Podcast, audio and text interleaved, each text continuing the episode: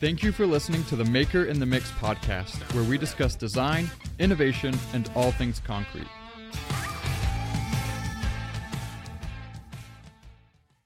Thing where we are talking when it starts recording, which is Right. now the second time I've said that, and I think it's really funny. But um, all right, Priming the pump, so to speak. we're recording now. Yeah, as they Welcome, say. everybody, by the way. Uh, well, welcome. Yes, welcome to Maker in the Mix 26, episode 26. Um, super excited to be on here with Dian Mullis of Pro Concrete Countertops in Albertville, Minnesota, which, uh, like you said, is near the Twin Cities. Um, I believe you attended class in October 2019, and um, yeah, so we'll kind of do uh, sort of what we did with Jason Johnston last week, and I feel like I'm talking really loud. I'm sorry. Um, but uh, kind of get your your background a little bit, your story, where you came from. You know, go as far back as you want to, and then you know, kind of what you got you into concrete.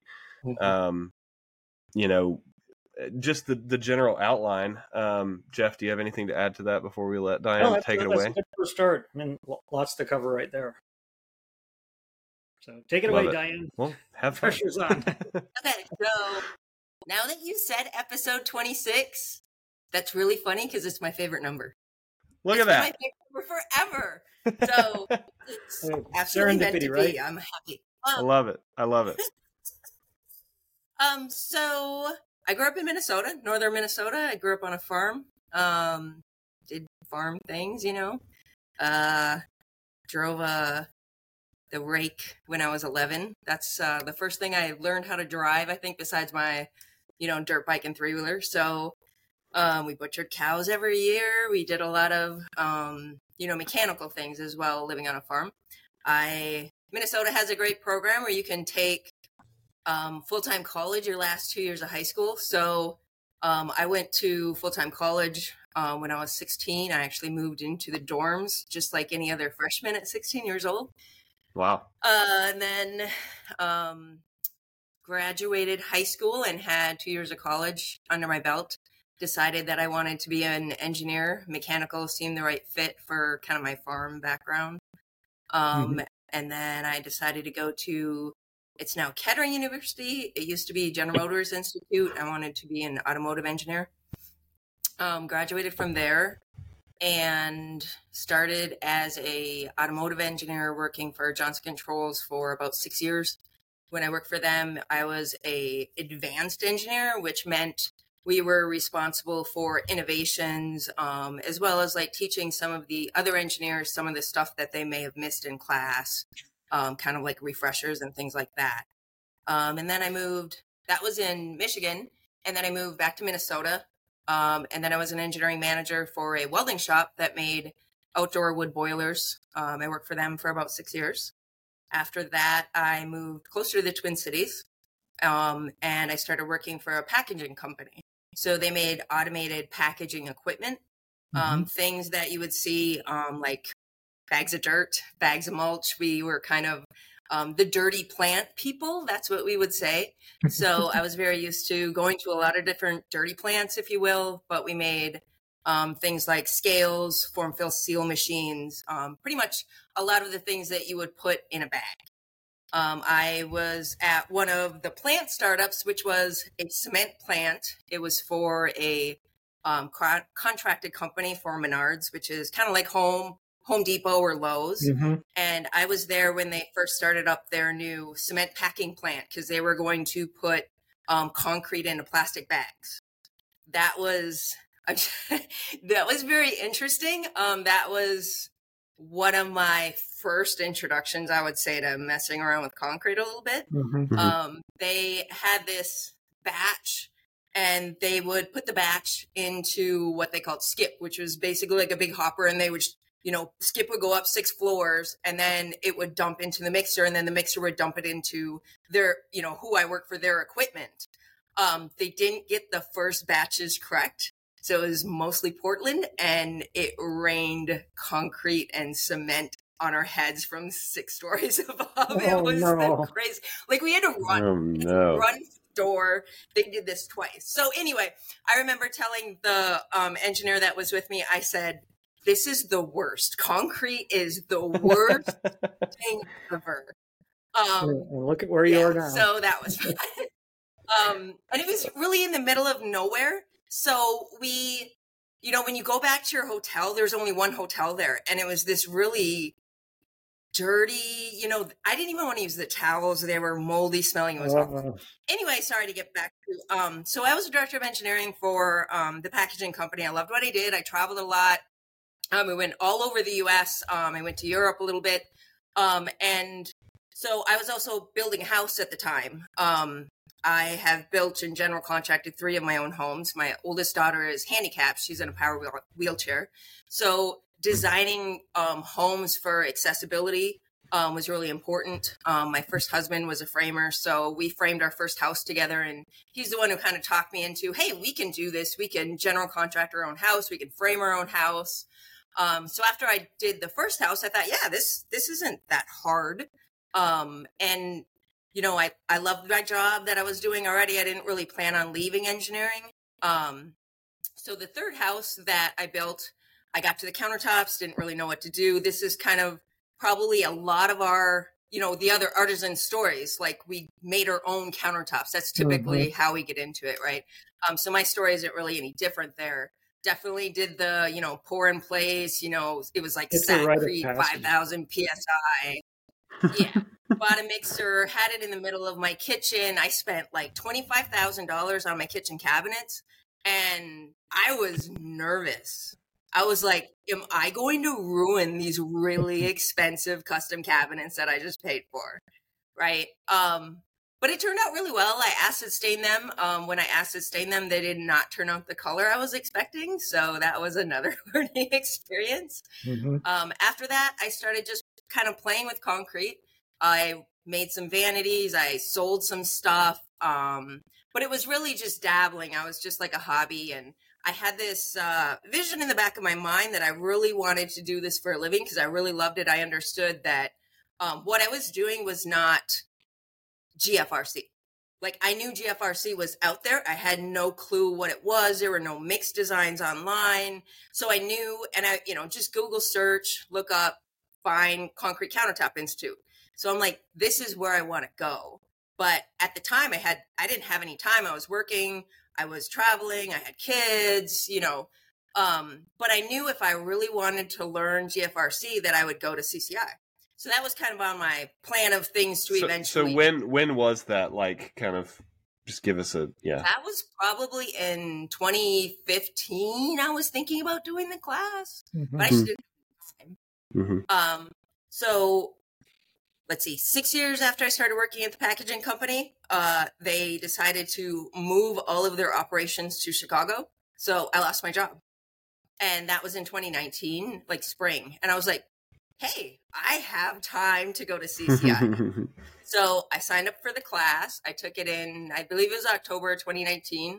It was um, the first class you guys had, Buddy Rhodes. I was so excited to meet Buddy. He does not disappoint. He's a great guy. um, I didn't really know anything about Jeff when I went to the class.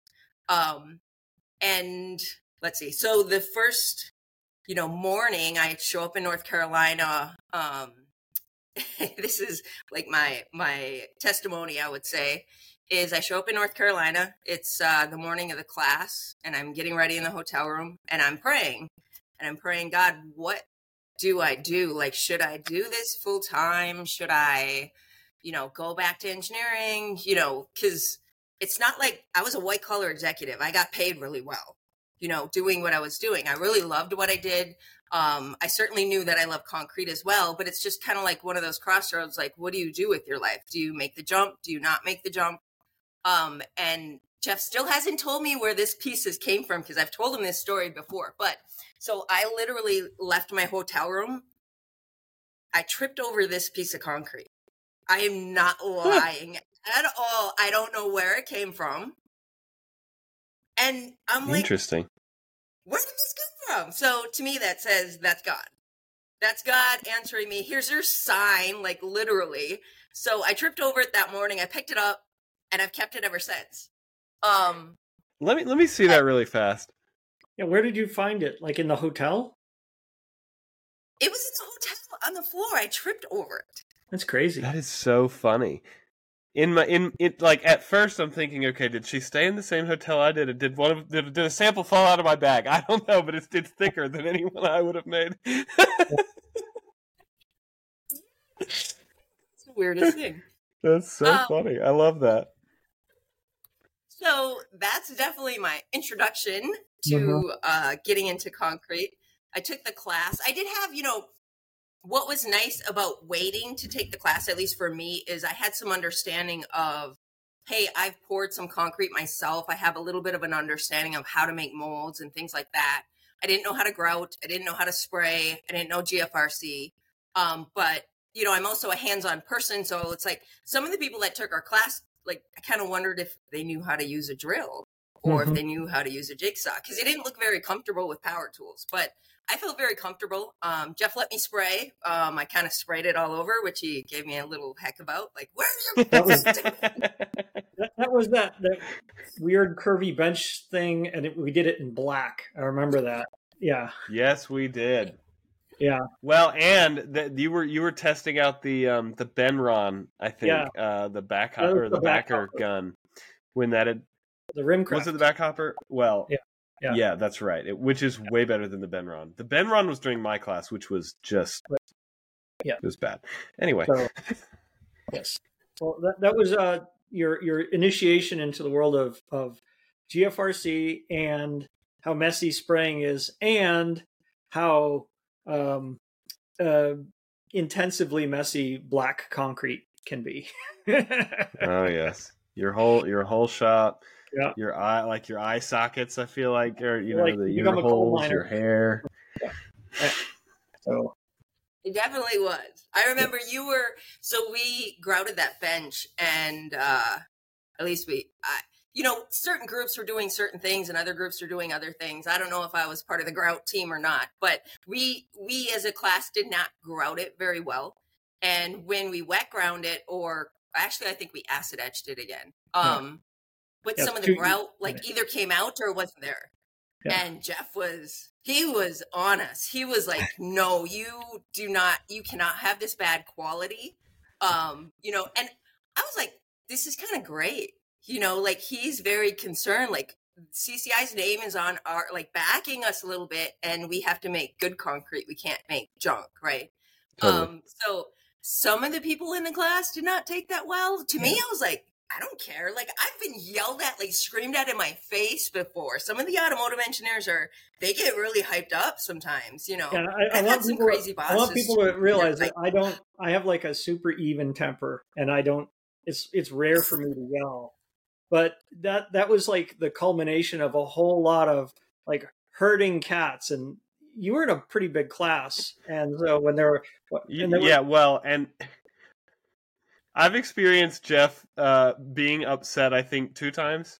Once was that, and and the other was when this guy decided it would be a really good idea to try and cast a sofa during an ultimate class.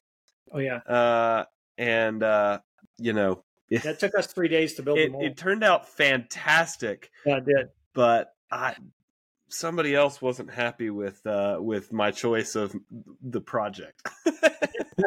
and and there was you know it was like well we have to get this done we have to get this done we have to get it so it was stressful right um but uh but yeah In- no in in, way, in 10 you know, years i think i've seen it twice away from your story, but although they're a little unnerving, you know, to have something come to a head like that, it's real. You know, that's the real world. And when you when you're on your own and you're casting concrete, everything's got to go right. And or if you've got a deadline, and you know, if you have employees, one of your employees isn't paying attention or isn't really doing what you want them to do, or things aren't turning out the way, it's like, er, you know, it's real Yeah. world happens to the best of us, and I, I try not to be too too shouty.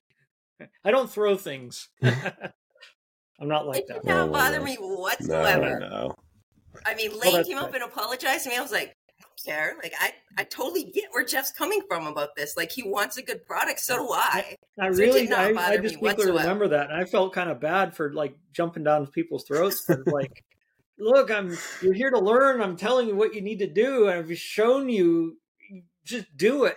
You know, it's frustrating. Anyhow, So okay, you, I, I, I'm gonna I'm gonna go I'm gonna derail us just slightly and and ask you. More? Um, you you mentioned kids. How many? Yeah, and just a little bit more. We're gonna we're gonna we're gonna take a minor detour. we From, meander, we meander. so tell tell us about your kids and and that kind of part of your life. You know, why not? So I have two girls. My oldest is now 19. My youngest is 17. My 19 year old has spinal muscular atrophy. It's a genetic disease. So myself and my ex both have what we call a recessive gene. And when two people with recessive genes then have a child, you have a one in four chance of having a child with SMA. Um, so it's 25% chance um, each each child would have basically a 25% chance and then each child would also have a 50% chance of having the recessive gene so Hmm. um, at that time uh, when my daughter was diagnosed she was i think they let it go on a little bit longer um, she was like 15 months old and i had a cousin who had spinal muscular atrophy as well but he passed away when he was like six years old and i was probably I don't know, maybe 10, 10 years old at the time. So I didn't really have that much recollection of it. It's also rare that someone else in your family may have a child with SMA because of, you know, the statistics of, of having children with SMA. Um, but my daughter has never walked.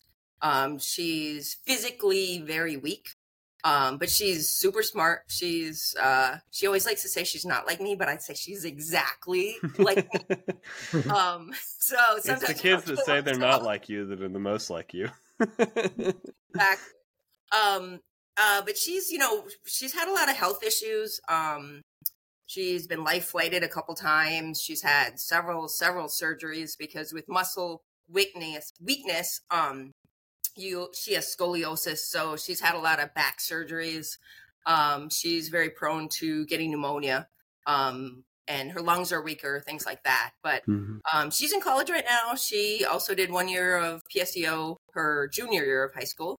She's going to school to be a social worker and a youth minister. Oh, cool. My youngest is also in, she's also doing PSEO. I honestly, when you try to get your kids to like do what you think is best for them, it's really hard. Mhm. And I'm really proud that both of them have at least listened to me in that small aspect. Like, you're going to save two years at college. Like, why wouldn't you do that? Um, but yes, my my 17 year old, she's full time college. She's a senior now. She went full time as a junior. She's thinking about going into like either cybersecurity or like coding or like computer engineering, things like that. Mhm. So Very cool. Very cool. nice. Sweet. Okay, so now you have come to the class with Buddy. You found the you tripped over a piece of concrete, uh, which is a really cool story, by the way. Um, At least and then and then what? So tripping on it's better than having it fall And- yes, well, Yes. yes. So so yeah, so you've you've yeah. Go ahead. Sorry.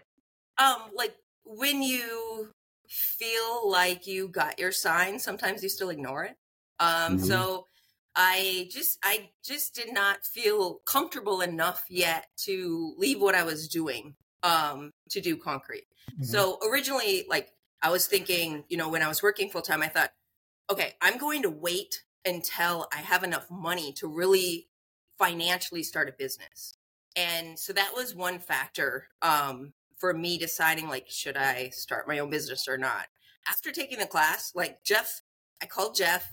I, he was he listened to me probably ramble on for a while um but we had literally a two hour conversation about you know i was really at a crossroads like should i go back to work or should i do concrete?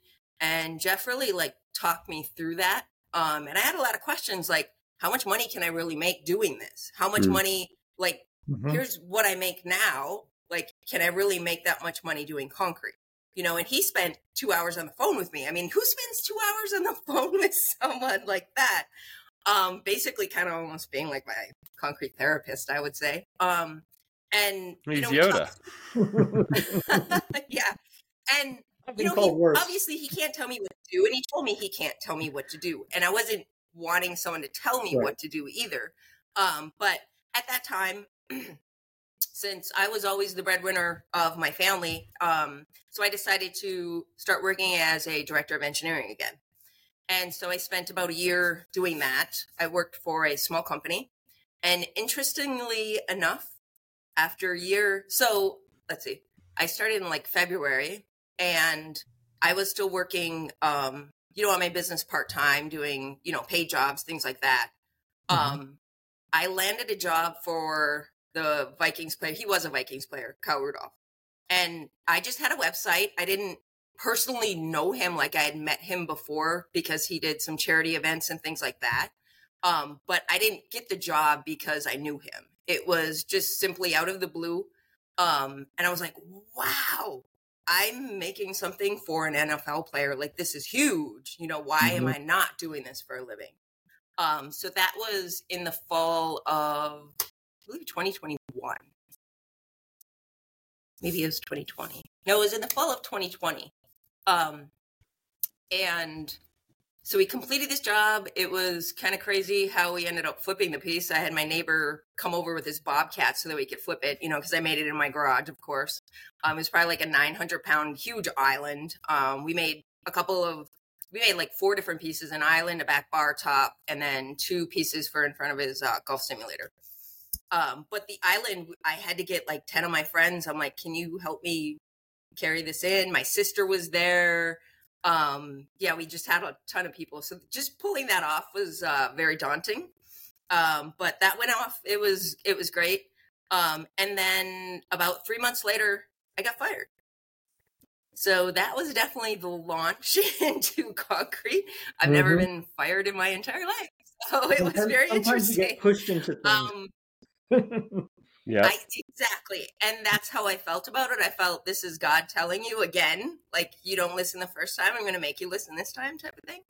Um, so yeah. And it's interesting because um, the building that I'm in is only five minutes from my house, is very close. That was also kind of another thing where I was looking at a different building somewhere else um, that would have been further away because I was thinking, well, I'm I'm working full time. Maybe I can just work, you know, part time still on concrete and get a bigger shop and you know i'll have it like in between where i was working full time and you know where i lived thinking well i can go to work there you know during the day spend my whole day there and then on the way home i can go do concrete you know at this halfway place. Um that did not work out. I gave that um it was actually the same space like 5000 square feet that i'm in now but it was further away um and the guy said no we're i won't take your like i basically made an offer i said if I pay everything up front for the year, will you take this instead of, you know, what he was asking for for rent? He said no. And then um that same night my boyfriend found this place and he said, "Hey, let's go look at this instead." So we came here that night, looked at it, made the same offer to this guy and he was like and he was doing um he was kind of in construction. I think he owned like a drywall company or something like that. And he Mhm. was like so encouraging. He was like, "You're going to do great. This is awesome." And he took our off right away and I was like, "Okay, it's perfect. It's only 5 Yeah. minutes from my house." Um, so I really felt like everything was really set up in that way. Um, so I'm very blessed in that aspect for sure. Um, I also like the reason I loved concrete is you can make anything. Like that's, I mean, I'm sure all of us, that's why we like concrete, right? Is because you can make everything, anything, um, and you can make any color. Um, but I was very, I'd say like if you come to my house if you see my motorcycle everything's black. I really like black. I'm very plain in my like day-to-day life. All of my almost all of my clothes are black. Um but for some reason like hot pink concrete is really cool you Mm. know? And not painted concrete but i mean even like my sign has all those colors. Like colored concrete is really cool to me Mhm. and i honestly didn't really like art either Mhm. but making concrete art is really cool to me. Um, so I just have this vision of, you know, a lot of people look at some of the trends now, like people are using countertops or other surfaces more as like their artistic expression in their home. Like that's why you have the big, you know, full size backsplashes and waterfall edges and things like that. But like literally that stuff is all like pre-made or it comes from you know the earth or something like that but with concrete we can literally make it look like art mm-hmm. instead of you know stone that's kind of arty you know mm-hmm, but mm-hmm. yeah so that was like my whole that's kind of my vision where i'd like to see concrete go is more in the artistic aspect of um you know why not have a countertop that looks like starry night or something that your customer really likes for you know different types of or like abstract art i really mm-hmm. love abstract art now um because i can see how that would look great on a countertop like really sure. stand out as something like wow it's a statement it's, it's funny a couple of two two observations uh one is that i honestly had no idea that you weren't full-time when you came to class and thought that you were full-time the whole time. So well done. Uh, and then the other thing is that from your, you know, Instagram profile and that kind of thing, I never ever in a million years would have guessed that you didn't weren't that um loud is not the right word, but but like artistically old. vibrant in yeah. your in your in your normal life. So I find those things very uh, intriguing and funny, and I like it. Um, I think there's a yeah. So there's a takeaway that a lot of people can can learn and and embrace from so what little of your story you've you've shared with us is you know you're coming you came to this with a passion and a a vision that's probably evolved a little bit as you kind of got more um, experience with the material and you started working more and, and realizing what is achievable within your skill set and within your vision and within your like realm of willingness to do it right because there's something there's some crazy things that people can do but it's like ah, i don't want to do it you know it's just too risky or whatever. And you know it, it's i think it's important for people to realize that not everything is going to be gray and straight edged and you know inch and a quarter thick and what kind of what you see online. Like what you see online is not indicative of what can be done or what should be done it's just what a lot of people have done because well they're kind of following trends that other people they're they're d- taking the safe route right? You're not taking the safe route. I know that because of all no. our conversations. You're, taken... you're, really going out uh, on a limb. Uh, you're you, you know the limb is strong, but you're not afraid to to step further out than most people, and that's that's daring. You've made some daring choices. You've made some um, carefully bold decisions, and it's testament to you know your your personal skill and your vision and your willingness to take a chance in uh, on yourself and trust you know CCI to help you get to where you're going. You know, obviously you're doing this all on your own now in the sense that you don't need me to tell you what, you know, how to make a whatever because you have enough experience doing that, but it it takes a lot of uh, trust to do that you know, especially when you you get fired, right? or leave a job. yeah, so where like um where do you well first what was the thing that you know you said you saw CCI at like in 2015 or something like that. So what kind of kept you engaged to that thought? Like what drew you to CCI initially and then like what kept you engaged enough to come back you know and and decide to do the class what four years later yeah that's a long time um oof, that's yeah. a great question workshop i think we're we're workshop i think that that, that word works better right it's, it's funny but i'll admit that um the marketing was i was kind of sucked into the marketing because just the name um concrete countertop institute sounds great to me. um, and I, yeah, I didn't really look at it that much. Probably probably like every time I searched, it came up. Um, I didn't really even know about some of you know the other classes or schools out there. Really, um, I just knew that I wanted to take that one. It does help to be the and first. honestly, I don't think I even knew that Jeff was an engineer who taught it at the time. I just Yeah. knew it was like that's what I want to do. Mhm. Mm-hmm. And it's so it's even though Jeff, you say, yeah, I probably don't need you, but sometimes like there was I made this table with the wood piece, the the um I can't remember what kind of wood it is. Anyway, the wood piece in the middle, and I designed concrete legs for it. And the night before I think we were supposed to install this, I kind of had like this freak out session like, are these legs too far in?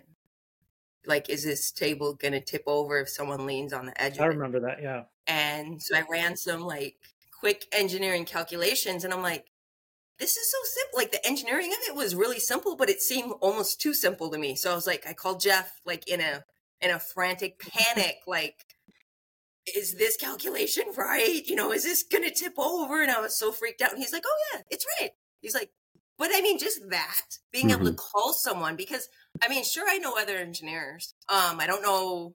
I don't think I know any other structural engineers. I don't think I um, know any other PEs. To me, when I was an automotive engineer, a PE, there was this guy, um, one of my coworkers, he was going to get his professional engineering license. And he was telling me how hard it was. And I was like, I never want to get my PE license. Like, that's no It was freaking hard. It sounded like, like too much work. I was, I It was was like, an- no, I don't want to do that. It was an eight hour he was- exam that I studied a year was- for. Woof. Yes. And he, so he was a safety engineer. So he dealt with things like, are your seatbelts going to hold up? You know, stuff like that. So Mhm. that was part of the reason he was Really getting his. B license. Um, but, you know, Yeah. Yeah. So, it's it's a lot more Anyway. common in civil because of it deals with the public and and not so common in other fields. Um, I actually started as a mechanical when I was in a freshman in college because my uncle was a mechanical engineer, and so not that it, he exposed me to a lot of it, but he worked on cars and um, uh, at one point he worked this is up in Connecticut. Worked for Electric Boat, the company that makes submarines, and I didn't know anything about what he did. Oh wow. But um, just that fact that yeah, my uncle worked on making submarines was pretty freaking cool. And then he worked for companies that made super high end furniture, like from a high end production standpoint. Um, not just like oh we're going to make one chair. It's like okay we got to make a hundred of these and they have to be all identical and meet the specifications uh, like herman miller level stuff and, and above that. So Oh, he was a plant engineer. So that that kind of inspired me. And then when i got into it i'm like yeah i'm i like materials more. And i kind of switched into civil because in the beginning few first few years the classes are identical. Like you structures i mean like statics dynamics thermo chemistry physics it's all the same all the ma- all the math is the same. So it was, it was trivial to just change course at that point. Um but yeah. So I mean, it was, it was probably like, I want to say, it felt like, if my memory serves me right, it was like nine o'clock at night, I think. I was able to talk to Jeff. You know, it was the night before, and I was just like, who else can I talk to? And Yeah. Jeff's always been great about answering. You know, Right. if I have a direct question, um, you know, I can ask and he'll answer. And I didn't really have anyone else to lean on at that time. Um, it's just like, you know, the, the community in general. Um, you know, when I was going to do the 23 foot fireplace round, you know, I talked to Jeff about that. I also talked to Jay Gillis from uh, Oasis. And he, was- he told me, he said, it's like death from above. I'm like, what? That's what's really funny about that is a hundred percent I can hear him saying that. Yeah. And and when he's saying it, and Jay, I hope you're I hope you're listening to this. When he's saying that, he's got his phone here and he's shirtless in his shop. That's you know that's jay he you know, we talked about using uh, genie lift or something like that, you know, and he was talking about like cantilevering it and stuff like that. And I was like, that's just, uh, I don't know if I want to do that. So I talked to Jeff, um, and we kind of talked over, you know, talked through, well, what are the other things we can do rather than a genie lift? Because I honestly didn't feel that comfortable with counterweighting it, things like that. Um, and I ended up buying an electric winch um, and actually attached the winch to the joist in the floor. I remember and, this job. yeah, I I bought a like a what do you call it snatch block and a pulley or something like that, and attached that to the trusses. Mhm. Um, that was uh, in case he listens to this. the contractor, well, when I went to template, he said, or I said it, there was no drywall, so I templated with no drywall, and I said, okay, don't put drywall in, you know, because that's how I templated. I said I'm going to buy a winch and I'm going to attach it to your trusses and your joists, and you know, I need to see this stuff. And of course, you know, he gets busy, mm-hmm. and he's a great guy. I love working with him, but he drywalled it. And I was like, okay, exactly. So I told him, I was like, well, we're going to attach this to the trusses and, you know, and so my boyfriend's screwing in, you know, cause he's, he's a trim carpenter by trade. So I figured, you know, he's going to be the guy who knows how to find those trusses, you know, cause he's used to finding studs and all that stuff. Right. So he's looking, Camera looking. worked great. Yeah. He's like, Just like "Oh, get a screw and. yeah. Exactly, right? Yeah. That's pretty much what he was doing. And it's like something's wrong because at first he couldn't use his magnetic um, stud finder. And so I called the contractor because he's not there as we're installing. And he's like, Yeah, there's steel sound barrier or something like that. And so there, so little did we know there was a lot of space between where we thought the edge of the drywall was and where the truss was Mhm. um, because there were different things, different layers. Um, but we didn't know that at the time. So we think we have our, you know, plate attached to the trusses, right? And, you know, everything's going good. We're like on the fifth panel. It's like 18 feet up. We have scaffolding. Uh, so that night we, we got first five panels up. Good. Come back the next day. Actually, it was first four. So we're on the fifth panel the next day. So it's just me and my boyfriend trying to get this in and we think hey we can get this in ourselves right but but that panel ended up just being at like almost the exact same spot of where our whole thing could pick everything up it was like it was out of line at the top Mhm. and we were maybe a half inch right Oh. Oh, so no. close. But of course, if you're that high up and if you're trying to push something up, you know, your scaffolding wants to go back the other way. So, so we're at that point and my boyfriend says, I think we can get it if you just hit the button on the winch. Just, just touch it basically, right? And then I said, okay.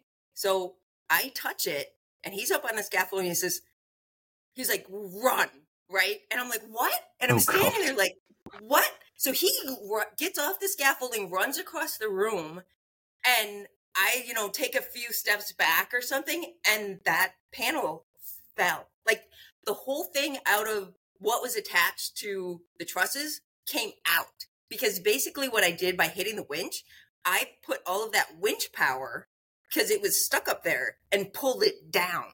Mhm.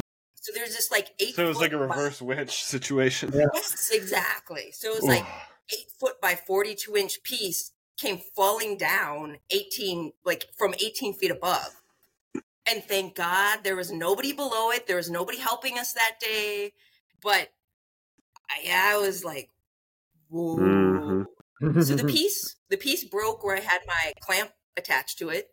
Um, a corner broke off, but we were like, and we we made a like a little bit, maybe a hole like this big in the uh, subfloor. So I look, call the contractor and tell him what happened, and uh, he's like, "Okay." I was like, "I'm leaving right now." I said, "I'm too shook up for this." Yep. Yep. I need to go think about this. And my clamp broke. That was the other thing. So we figured, hey, we can reuse this piece because the top piece was going to be a different size. We were going to cut it to fit. So I Mhm. didn't have to recast anything. Um, I knew a stone fabricator that wasn't far from me. I called him and I said, hey, do you have an extra clamp I can borrow? And so two days later, everything's in and we were done. Nice. But- That's amazing.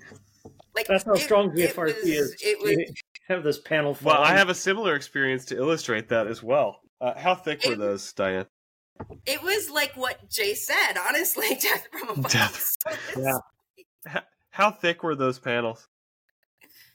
Pinch. Yeah. Yeah. So I have a very similar experience. Uh, I did not have a winch, but um, I did this fireplace surround.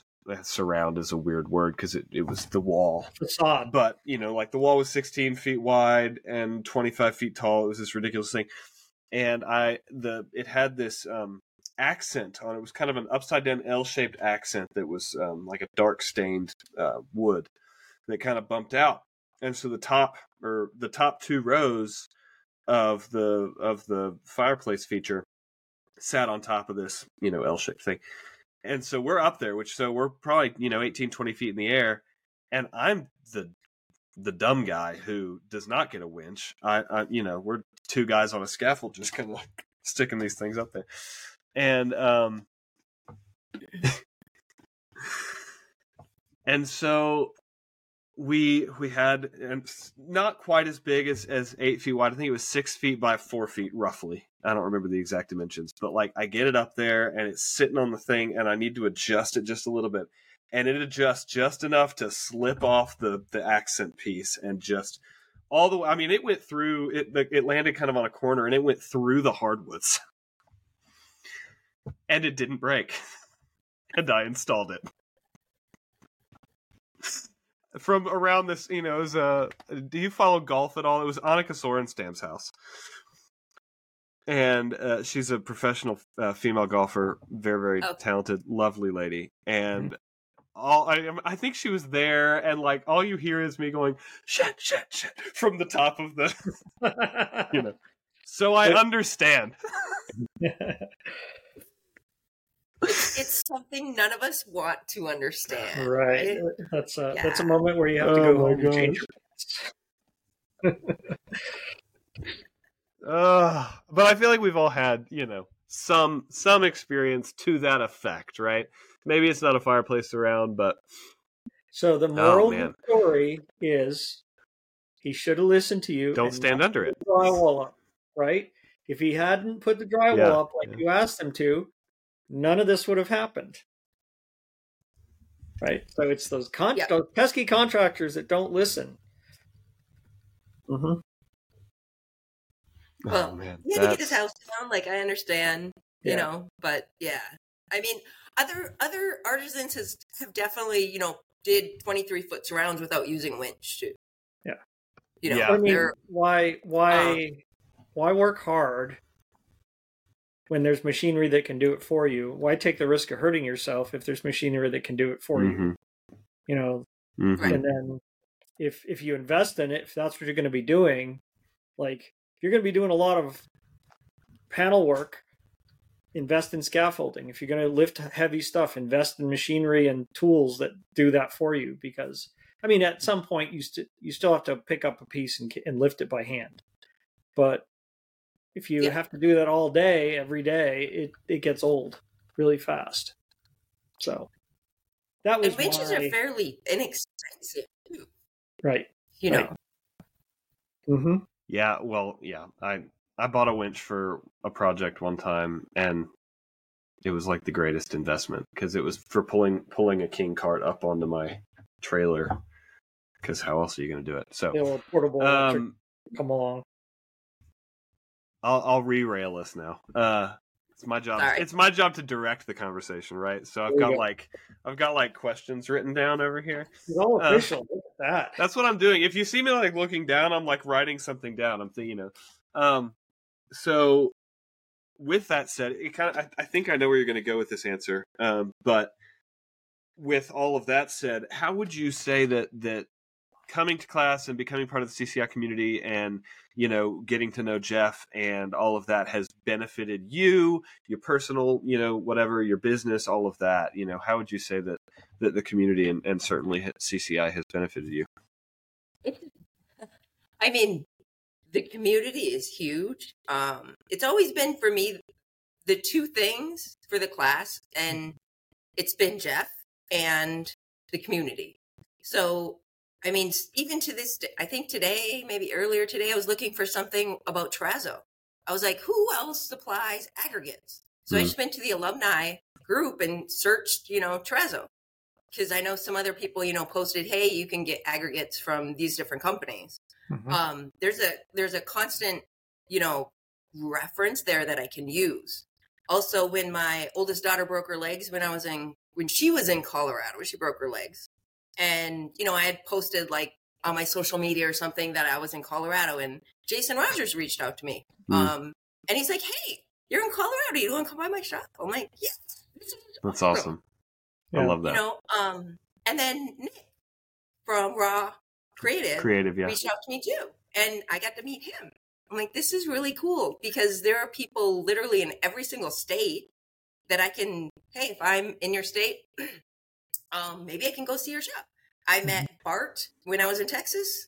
Um, I met Steve actually. Steve, I- don't think Steve's went to CCI, but but just having, I would say, the ability to reach out to other artisans. Like if I wasn't able to reach out to them, knowing that some of them were CCI, I wouldn't probably feel comfortable enough to even reach out to Steve. And I Mhm. met Steve in in his shop in Syracuse. Mhm. Um, Steve's a great guy too. Um, but this industry as a whole is, you know, it's great. I really like Mhm. talking to other artisans, being able to, you know, kind of work through problems, ask them questions if I need to. And everyone has their different style or thing that they've done. You know, not all of us have done, you know, a 23 foot surround, but you can find someone who's a CCI alumni person and ask them Mhm. you know, for help, which is which is huge. I love, I absolutely love the community. Um, Jeff has spent, he, I, I, I bet you spent more time talking to me than anyone else because I will ask questions and ask questions and ask questions. I oh, definitely, I don't know, Dian. I bet I've got you beat there. Well, that's I only because track. you are right keep next track. to him. I, I know. I think I had you beat before I before I became part of the team. Yeah. Because you're probably smarter than me. But uh, so um, no, I I, I, I it's it's I- so I, I'm going to interesting. turn that comment ahead. around. There aren't enough people that reach out to talk to me that should, True. right? I Don't agree. be Yeah, I, afraid And- to I agree with that. There, there are no stupid questions. There are no And dumb just- questions. I've had some people ask me. Um, I had someone recently ask me who went to class with me about like how do you do marketing and stuff like that. And um, you know, I gave him whatever answers I could, and I said, "Hey, you know what? You should reach out to Caleb because he took over like Lane's position, Mhm. kind of, you know, and marketing." I said, "You know, we have the sales and marketing um, workbook or whatever." I said, "But you should just reach out to him," and I don't think he has yet. Honestly, Uh, asked do you know who it was? Because I think uh, you somebody did that. You that you Brandon. Hmm? Brandon. Um, Kohler, I think. Kohler. he said. Yes, yes, he did. He he absolutely did. Yeah. There you go. Don't.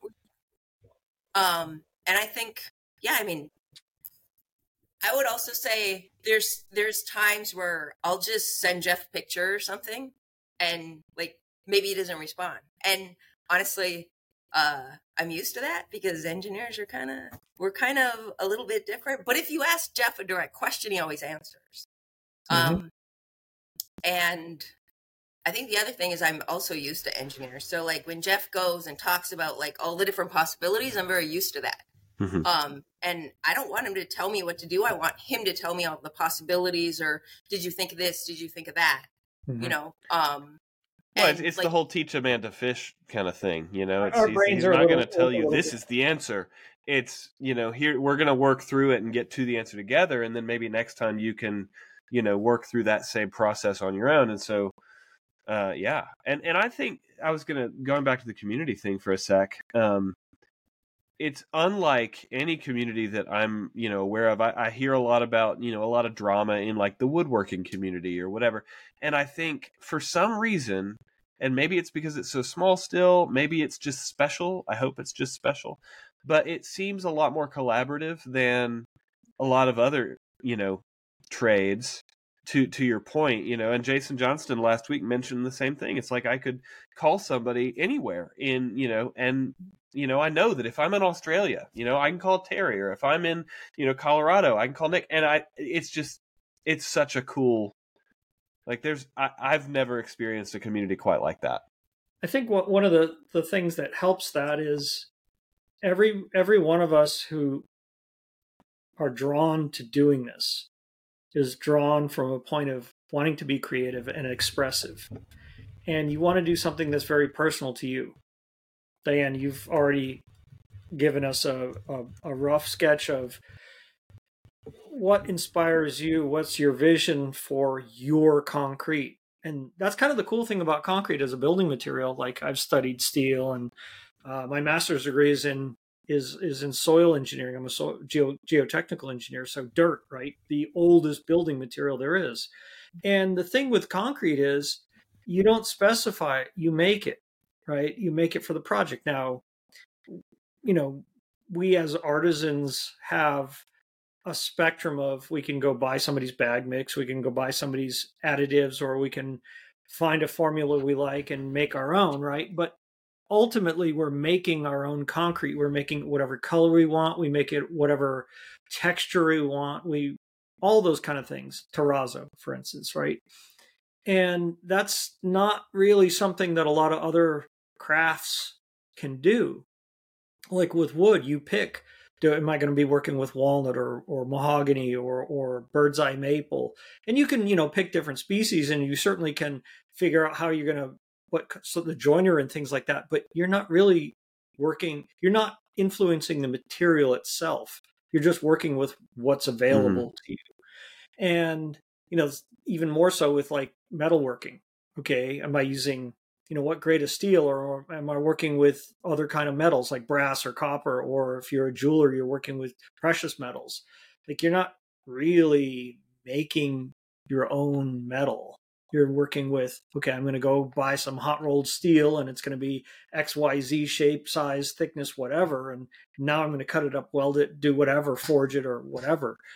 You know with concrete we literally can start from raw ingredients and forge our own material and that speaks very it's a very powerful draw to a lot of people because it's the it's the beginning of that creative avalanche that's going to spring forth from you mm-hmm. um so i think the other we're, thing we're is all I, kind of I we all Jason, deal with the same kind of issues and and challenges and there's a camaraderie in in in the in that too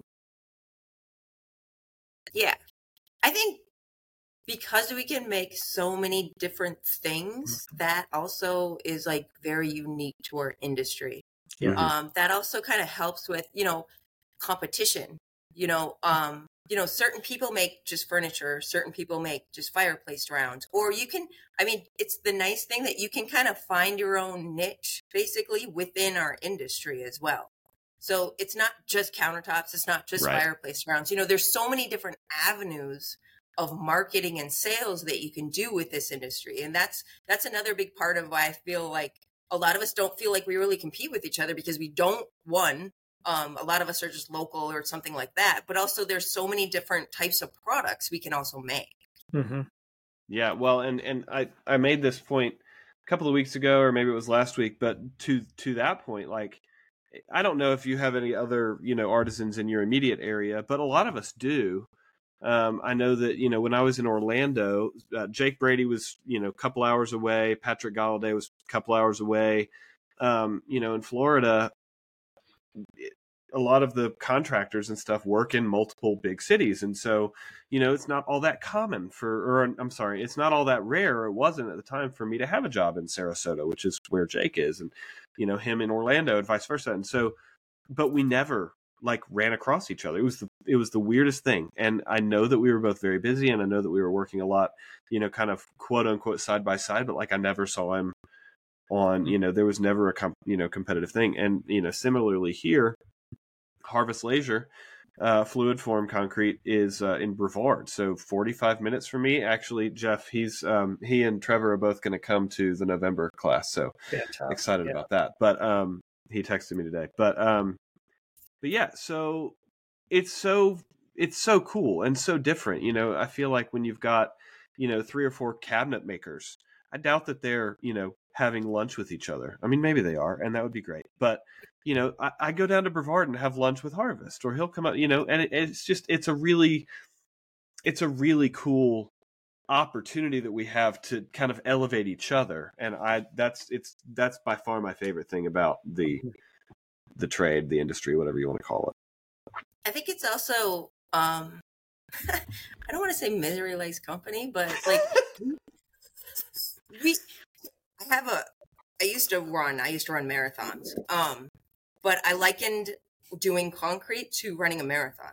Um for this reason is that you go through honestly all of these emotions of at first you're all like i'm excited i can i'm gonna start this business it's gonna be great right just like you're at the start of the marathon you're like i'm gonna like i'm Mhm. gonna hit this like four hour marathon everything's gonna be wonderful and then you get to like you know mile 12 13 your feet are wet and you have blisters and then you know just like concrete you're like in the middle of it and it's like this sucks like i bet I bet you, I don't know how many artisans or how many times I've said it, like concrete sucks. I hate this.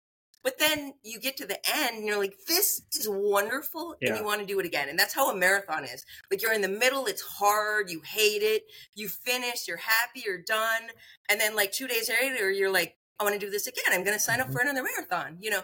And that's honestly, that's kind of how concrete feels to me. Like you have these big ideas, like I'm going to make this huge, monstrous, or this really artistic, or you know, whatever ideal you have, you're like, this is all this culmination. And then when you're pouring the concrete, or even sometimes maybe if you demold something, it doesn't look like what you want. And then, you know, like all of us think, okay, two days later, we're like back all into it. Like, we're going to still get this. We're still going to do it. We're going to get it Mhm. done. Um, and I think just that emotional process really ties us all together because we all go through that and Mm-hmm. I I would be surprised if woodworkers, you know, maybe business owners probably go through it, um, but just you know, like a woodworker or you know, a hobbyist or things like that. I don't think they quite go through the same types of emotions. it is a little bit fascinating you know we all must be slightly masochistic because you think about it concrete's the only material i'm aware of that like likes to screw with you you know it's like we're playing with fire over here and we know it can burn us but it's still kind of fun you know and it's like eh, Everybody eight likes to times play out of ten that. you know what it's going to do yeah i mean and and it's I, at one time this is very early on i don't know if i've told the story on the podcast but uh, this is before i went to cci actually this oh this this pro, uh, the end part of this project was being installed well yeah anyway uh, i was somebody was installing stair steps from this project on my wedding day which was weird. But um, it was the, this island was actually sitting in my shop ready to waiting to get installed when i uh, came to cci so it was october 2013 roughly. And it was this big two inch thick island and it was in two pieces because it was wet cast. And because i knew absolutely no things it was wet cast with no reinforcement because i don't i, I wasn't taught right? So just pouring concrete. Um, so two inches thick each piece is like it says 14 foot by i don't know five and a half foot island. So each piece is seven feet wide long and five feet wide. I mean I big, think, heavy chunk of gosh, each piece there. was like 1500 pounds per half or something ridiculous like that. And i pour it and the next day we flip it. We almost die flipping it as one does. And there's this perfect circle in the middle of the of sand grains. Like i polish it. It had been a full moon.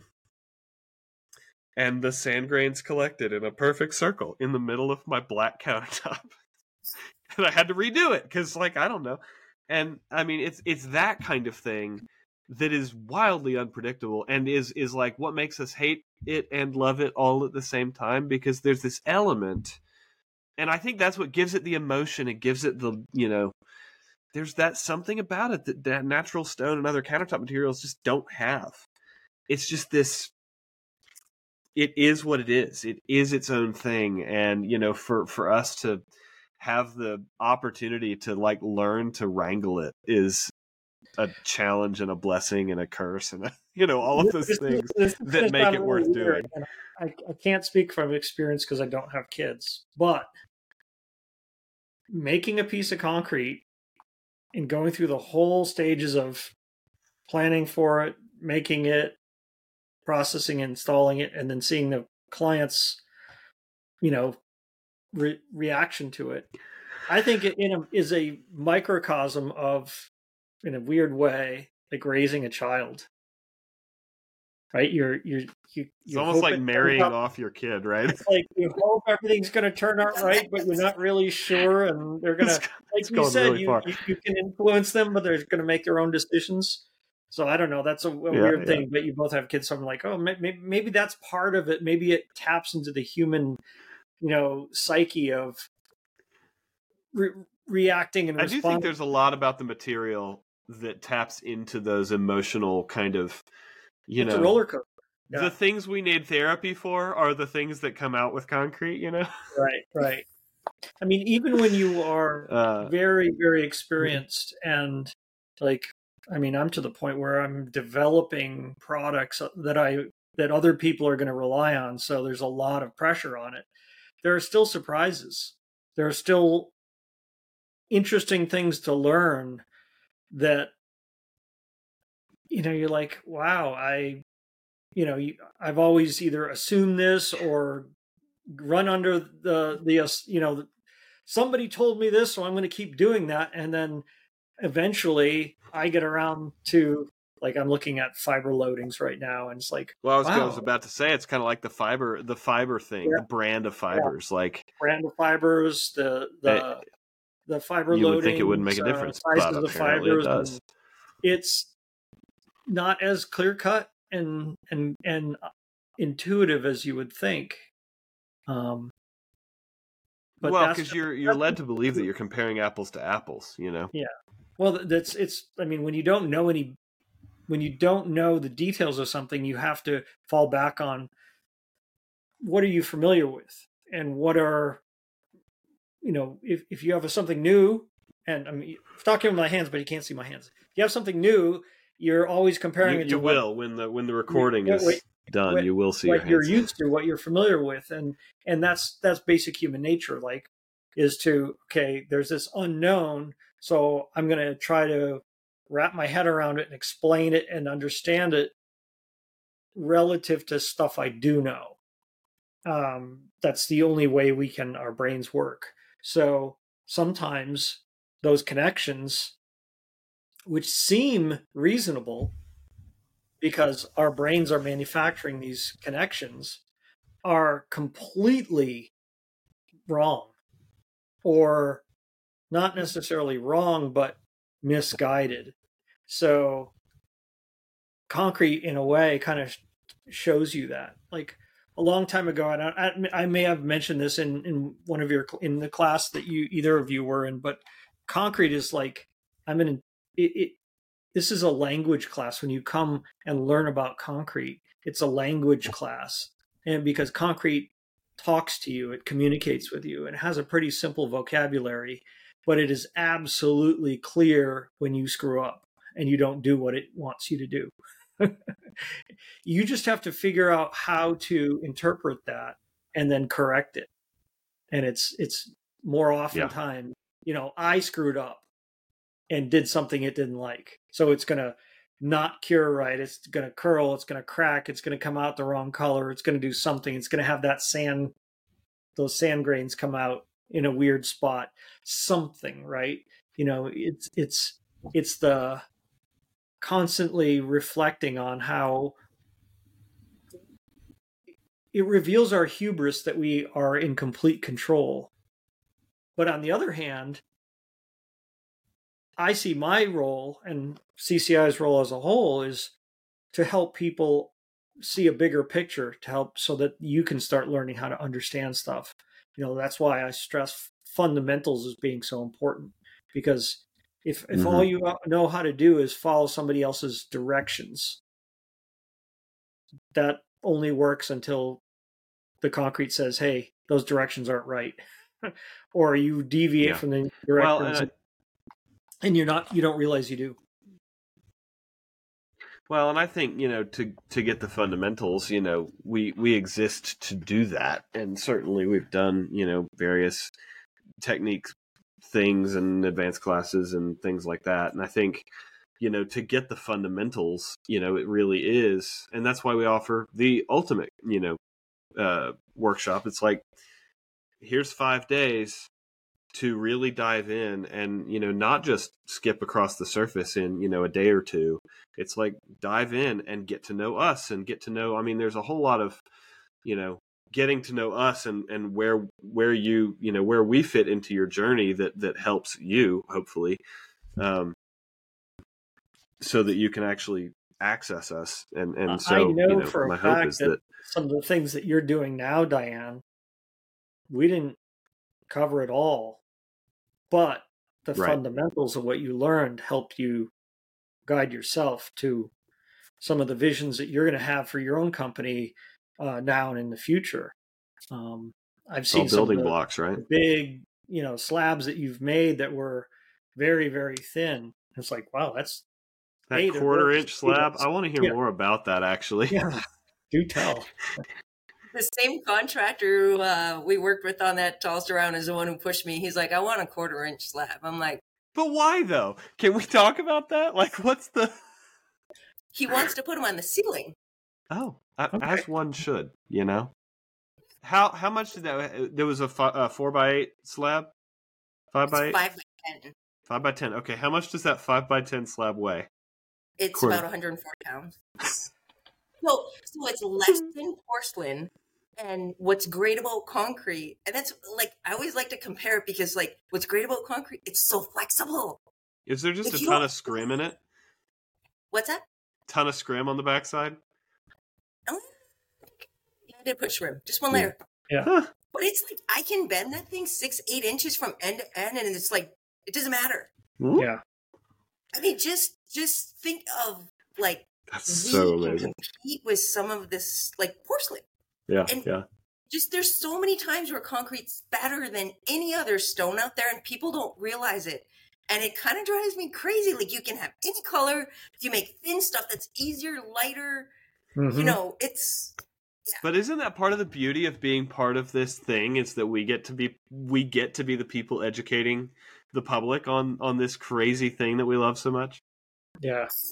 i'm We're more of a creators builder than a teacher I'll, Concrete evangelism.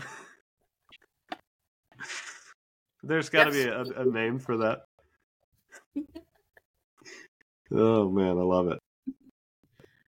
so, So, like go ahead. just i mean for example when i was setting up my shop and uh i really wanted to make this this sign right and i called jeff and we talked through how can i make this sign and it wasn't just it was really complicated formwork and i just i really wanted to bend it you know because i, I don't remember who i was following on instagram and they posted something like oh, the "This bendable concrete thing. yeah. So I was Mhm. like, that's really cool. Um, so I and my um business colors are red and black. So I wanted to do this red piece and this black piece. And the outside of it was gonna be red. And it was going to basically kind of go around. It was almost like a hug, if you will. And it was gonna be this like tall cylinder and it was going to bend it literally 360 degrees. That was that was the great plan anyway. And Jeff's like, why are you making this? Like, who's gonna buy this from you? You know, even if you show that you can do this, why? Why? You know, I'm like, because it's cool, of course. Um, and so I didn't really listen to Jeff, even though I probably should have, because he was right. Um, because he was like, "Why are you making this?" And I was like, "I just, I just want to make it right." Spend, I spent five hundred dollars at least, if not more, just on red pigment because I wanted super red. So, well, I didn't. uh I didn't probably search the forums enough to know that super red. Um, Is a the word I'm- retarder. Yes, retards. That's the lesson. Very important. Everybody learns when they Oh, use wait, that stuff. red everywhere. Red stuff everywhere. Wasted five hundred dollars of pigment, and I still haven't remade that um sign. Eventually, I will. But um, just learning experiences that I mean, uh, I'm sure if I would have searched, you know, I could have found that out that it's a retarder. And now, you know, all of us or most of us know that already. But Mhm. um, just, just, uh, just the talking down type of thing that Jeff can do sometime. Like, why are you going to do this? Like he he asked you all the questions, all the right questions. It seems like, and whether or not we listen. Um, but at least you have a sounding board. You know? The old talk you off the ledge situation. Yes. Mhm. It's Yes, like I, exactly. I'll I'll come up with something ridiculous for a client that you know is it's the extra mile, which I think is super valuable. But also, are you getting paid for the extra mile? You know, and he's like, "Well, did you charge for this crazy thing you're about to do for this client?" And I'm like, "Maybe I don't need to do it." You know, and it's that it's that voice of reason, the talk you off the ledge, and I think that's the again just that was the value for me in taking the class. And you know like you i actually you know i called jeff and and you know really made use of that benefit maybe abused it of you know him being available and cci being an, an available resource to me as an artisan and to me that's the that's the value that's the you know the, the class is like the starting line of this relationship that you are developing with CCI when you invest in the class. Um, Well, my my vision the has always been, and our vision continues, is we're here to make people success successful doing what they dream of doing. Right. And and Mhm. that that's an open ended statement because we don't know what you want to do. And everybody wants to do something different. So there's no formula for okay, here's the here's the the manual that you have to follow and we're on chapter 5 s- paragraph 4 step 7 of okay now you got to check this box and do this step and then it's not like that it's right. it's a collaboration of growth. And you know coming to class is just the beginning. It's the training. Like when you want to run a marathon you just don't wake up one day and go i've never done one before. Um, i'm going to go buy some shoes and run a marathon next week. Some people do that but very few people actually succeed and get to the end. You know they, they might get discouraged or they might get hurt or whatever. But you know when you come to class it's like training for that and and that's not the end of it. It's now a lot of it's up to you to go from there but you're not Right. alone. And you know that's that's something that i've always felt was very very important is when you have somebody to lean on even if it's just a so a lot of times it's just validation. Hey i i, I i'm thinking of doing xyz a certain way. Does that sound about right? And i'm like yeah i that's exactly how i would do it. That's you're right on track. You know just having that validation and that confirmation of yeah you got this. That goes a long way. It's it's it's not Yeah. about me trying to be you know oh i know everything i'm i'm the whatever. No it's that's not how it is. It's i, I want i want everybody to take off and fly on their own.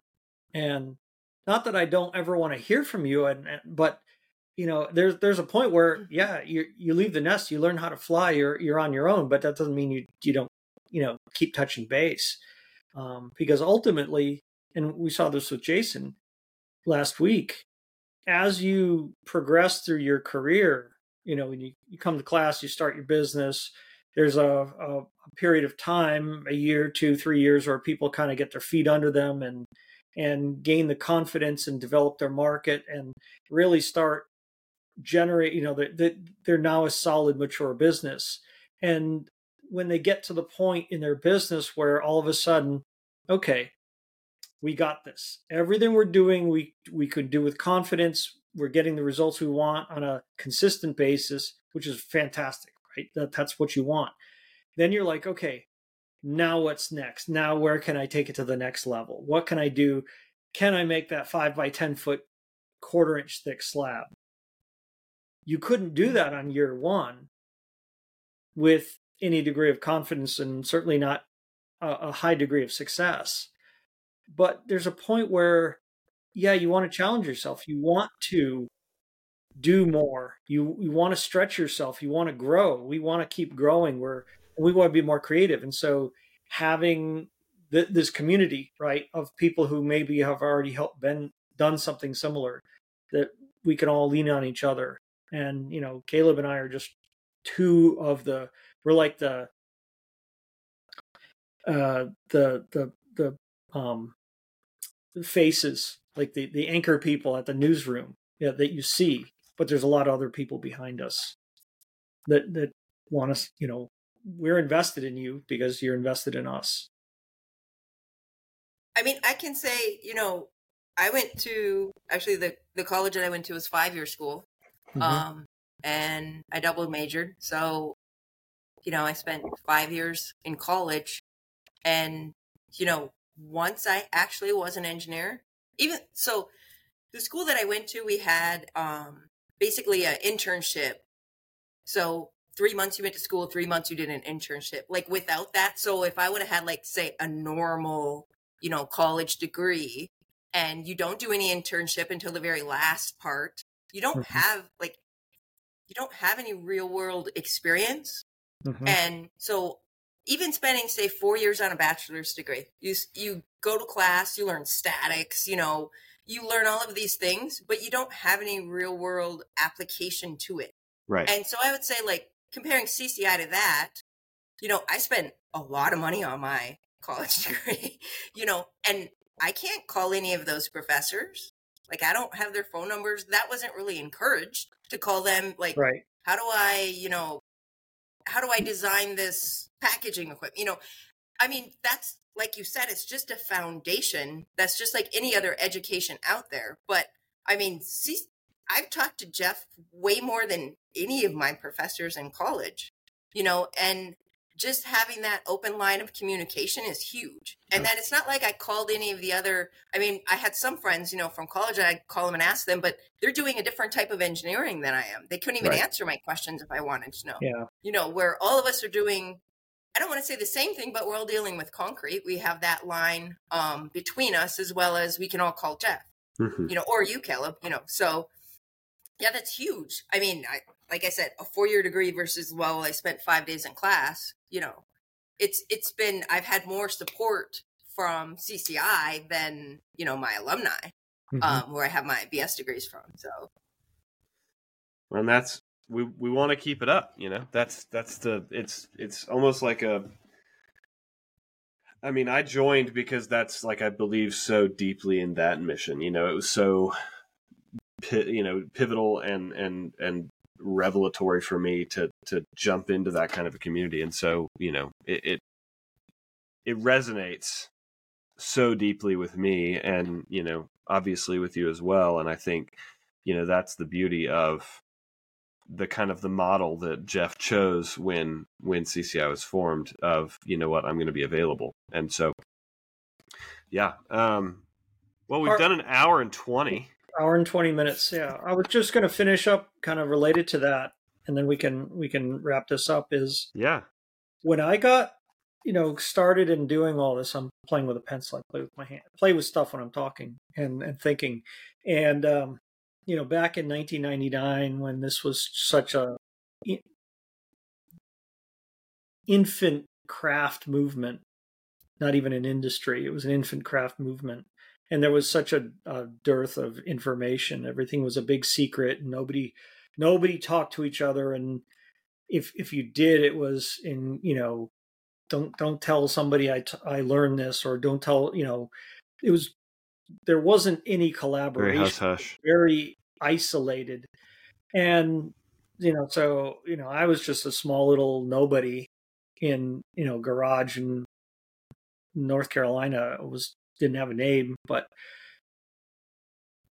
a- lot of stuff i had to do on my own and i had to draw on my own resources. And at the time you know as i started a, a, a fabrication business the the reputation of concrete was pretty low. Um, there were a lot of problems there were a lot of misunderstandings and there still are today and there's still some people still regurgitating bad information over and over again because well it's easy to repeat stuff that you hear and you don't know any better so you just repeat it as if it's right.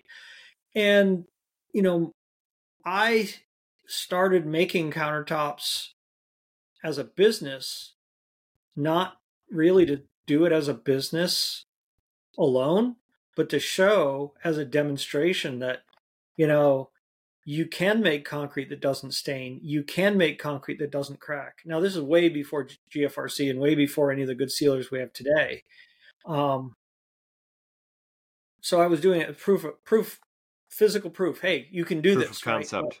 proof of concept, but it, you know it's hard to reach an entire national market when you're just a little guy working out of a two car garage making you know one or two at a time. I didn't even have any employees, so when I started CCI uh, five years later, the goal there was to elevate the industry, like to preserve the Mhm. industry, because there were so many people starting to get into it, but they were learning bad information, and I could see that if if if there wasn't somebody to you know write the course of hey this is how concrete really works and that's why I stress the fundamentals, stress under understanding engineering is like you can't just make up concrete and throw throw a bunch of ingredients together and actually get something that does what you expect. You might have a surprise. Well, that's okay if you do it as a hobby, but you know, if all of a sudden you're you're generating an industry and developing these relationships with designers and architects and builders and individual customers, they're relying on you to create something that does what you say it does. And so there's a certain Mhm. level of education that is necessary. You know, you just don't jump in a plane and start flying it because, well, you watch a couple of YouTube videos or YouTube didn't exist back then. Somebody said, "Hey, yeah, you can do it. I just did it. You can do it too." that, that- that's an extreme example, but there's a place for for education, and its place is to build those foundational elements so that the experience that you gain from working with this material or doing things is positive. Because if you don't have a good Mhm. foundation, you will get experience and it's not going to be good. So th- they're both intricately in, um, entwined. And our position is still to elevate the industry because this is not a this is not a um, a movement that's going to go away. I mean, I've taught people all over the world, and more and more people around the world are are learning about concrete and learning how wonderful it is. All the all the points that you made, Dian, about the the things we can do and the colors and the shapes and and have a, a superior like some stuff that like what Steve does with his wood look concrete. I mean, you could have a piece of wood that looks like you know sliced ponderosa pine outside, and it's not going to rot because it's not wood, but it looks like wood. So there's there's some benefits to using this material, but it behooves us to really understand the intricacies of it so that we can become really good at what we do and grow the industry. So it's not just it's not just me getting better. It's everybody getting better. And that's that's why CCI is really committed to building a community um, being positive and being supportive because it's all about su- success for everybody. It's not just a success for one person at the expense of other people. It's the growth and success of everybody. So we want to elevate everybody together because that's how we're all going to succeed. So Yeah. Yeah. I I really appreciate you taking the time out of your schedule and uh and spending all this time with us Well- on a Wednesday afternoon. Yes. Uh, to I only to gave you an hour and 20 minutes, Jeff. You've probably given me like 120 hours of your time. 127 yes, hours absolutely. and 34 minutes. he's counting. Uh, unrelated. So, fun fact. Uh, I'm gonna I'm gonna poke at him a little bit. Dylan Myers is in the audience, and so he's he, he's seeing what he's in for. Next Dylan. so hi, Dylan. Um, In Uh, wait, wait, wait. So when I when I did call Jeff, or yeah, when I did call Jeff after the class, he actually referenced Dylan as one of the very successful people that could match my salary. So, Dylan, I hope you're uh, making a lot of money out there. Dylan's doing some wild stuff. He does. yes, yeah. He does. I love it. right, I we should it. wrap Uh, up. Dian, any any final any final thoughts? Anything you want to you know end up uh, wrap up with? Or Uh, I think I probably talked too much, but no, you didn't. Not at all. Yeah, I appreciate um, that you guys let me on your podcast. So thank you. Of course, absolutely. We're glad to have you. glad to have you. So, well, thanks for thanks for coming on. Thanks for um to Dylan for being live, uh, and uh, and and to uh, all of you who will listen listen later. Um, but uh, yeah, tune in tune in next week for more exciting content. Right.